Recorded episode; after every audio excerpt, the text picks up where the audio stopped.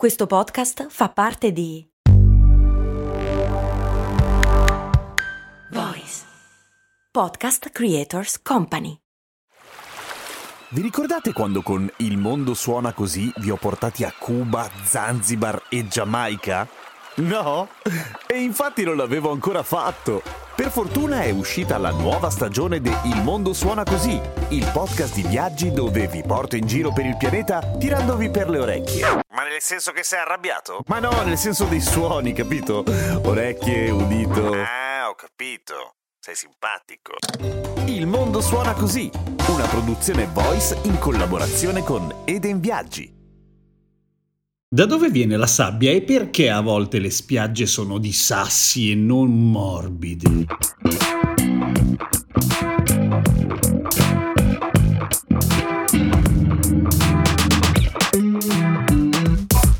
Ciao, sono Giampiero Kesten e questa è Cose Molto Umane, il podcast che ogni giorno, 7 giorni su 7, risponde alle vostre curiosità, tipo dov'è che fabbricano la sabbia e perché in Liguria ce n'è così poca maledizione? La sabbia ovviamente non c'è solamente in spiaggia, c'è in un sacco di altri posti, tipo sui fondali marini, anche se non ovunque, sui fondi dei fiumi, dei laghi e tendenzialmente ovunque ci sia del moto ondoso, dell'acqua che scorre e anche un casino di vento come nei deserti. Quando è mossa dal vento e fa le montagne si chiama dune, quando è mossa dalle onde sott'acqua i cumuli che si creano si chiamano barre di sabbia e quando invece si accumula sulla costa si chiama figata, spiaggia. Ora, come mai non dappertutto il mare confina con quella simpatica striscia morbidosa in cui potete piantare l'ombrellone, sdraiarvi, dormire e fare tutte quelle cose che si fanno appunto sul litorale e sulla battigia? Beh, perché dipende da come è composta la costa tendenzialmente tendenzialmente. Nel senso che la sabbia ovviamente non è altro che roccia o altri materiali organici di cui adesso andiamo a vedere, triturata finemente dal moto ondoso. Ma dipende appunto quali sono i materiali che vengono triturati dal moto ondoso, perché ci sono rocce molto più friabili, rocce molto più dure, materiali che si prestano a essere morbidosi e materiali che invece col cavolo che si prestano. Ora, ovviamente per riuscire a rendere roccia sabbia ci vogliono un casino di onde, ma soprattutto un casino di anni, nell'ordine delle migliaia migliaia, delle centinaia di migliaia e a volte anche di più. La sabbia alla quale siamo più abituati anche come colore è quella composta da quarzo e feldspati, che è un tipo di roccia ovviamente. I feldspati hanno il color sabbia abbastanza marroncino classico, i quarzi in genere sono trasparenti ma spesso si associano all'ossido di ferro, cioè la ruggine fondamentalmente, e diventano quel colore lì, cioè della sabbia color sabbia, cioè quella che devi... quel marroncino lì che usi per disegnare la spiaggia quando disegni da bambino o anche da grande. Ma ovviamente ce ne sono di un casino di colori, ci sono quelle bianche che in genere sono di origine organica, soprattutto ai tropici dove è barriera corallina triturata fondamentalmente. Ci sono quelle scure scure che sono in genere di origine vulcanica e poi ci sono tutta una serie di varianti come quelle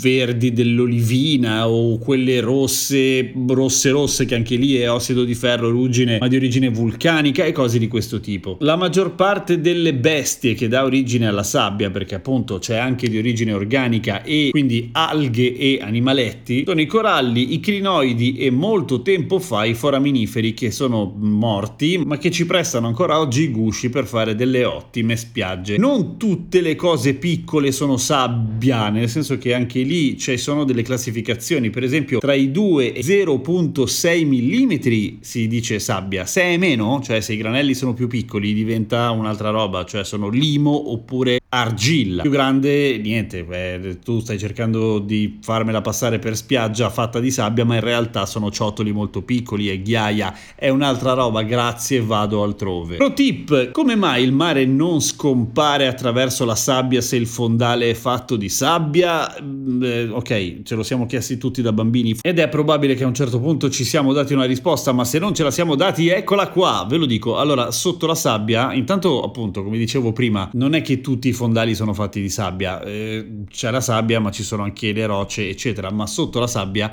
a un certo punto c'è la crosta terrestre, c'è una roccia normalissima che non è permeabile come lo è la sabbia, per cui l'acqua a un certo punto si ferma. Vero è che scavando, scavando, scavando, per un casino di tempo incontreresti solamente sabbia bagnata, ma d'altra parte non puoi scoprirlo perché se scavi entra l'acqua e quindi si bagna, è la sabbia bagnata di Schrödinger. Non è vero, esistono degli altri metodi. Comunque, sotto c'è la roccia, la roccia è impermeabile, il mare non scola via tipo lavandino. Seguimi su Instagram, sono Radio Kesten e seguimi anche su TikTok dove ogni giorno faccio le puntate in versione video condensate in un minuto e mezzo riprendendo puntate vecchie di cose molto umane. A domani con cose molto umane!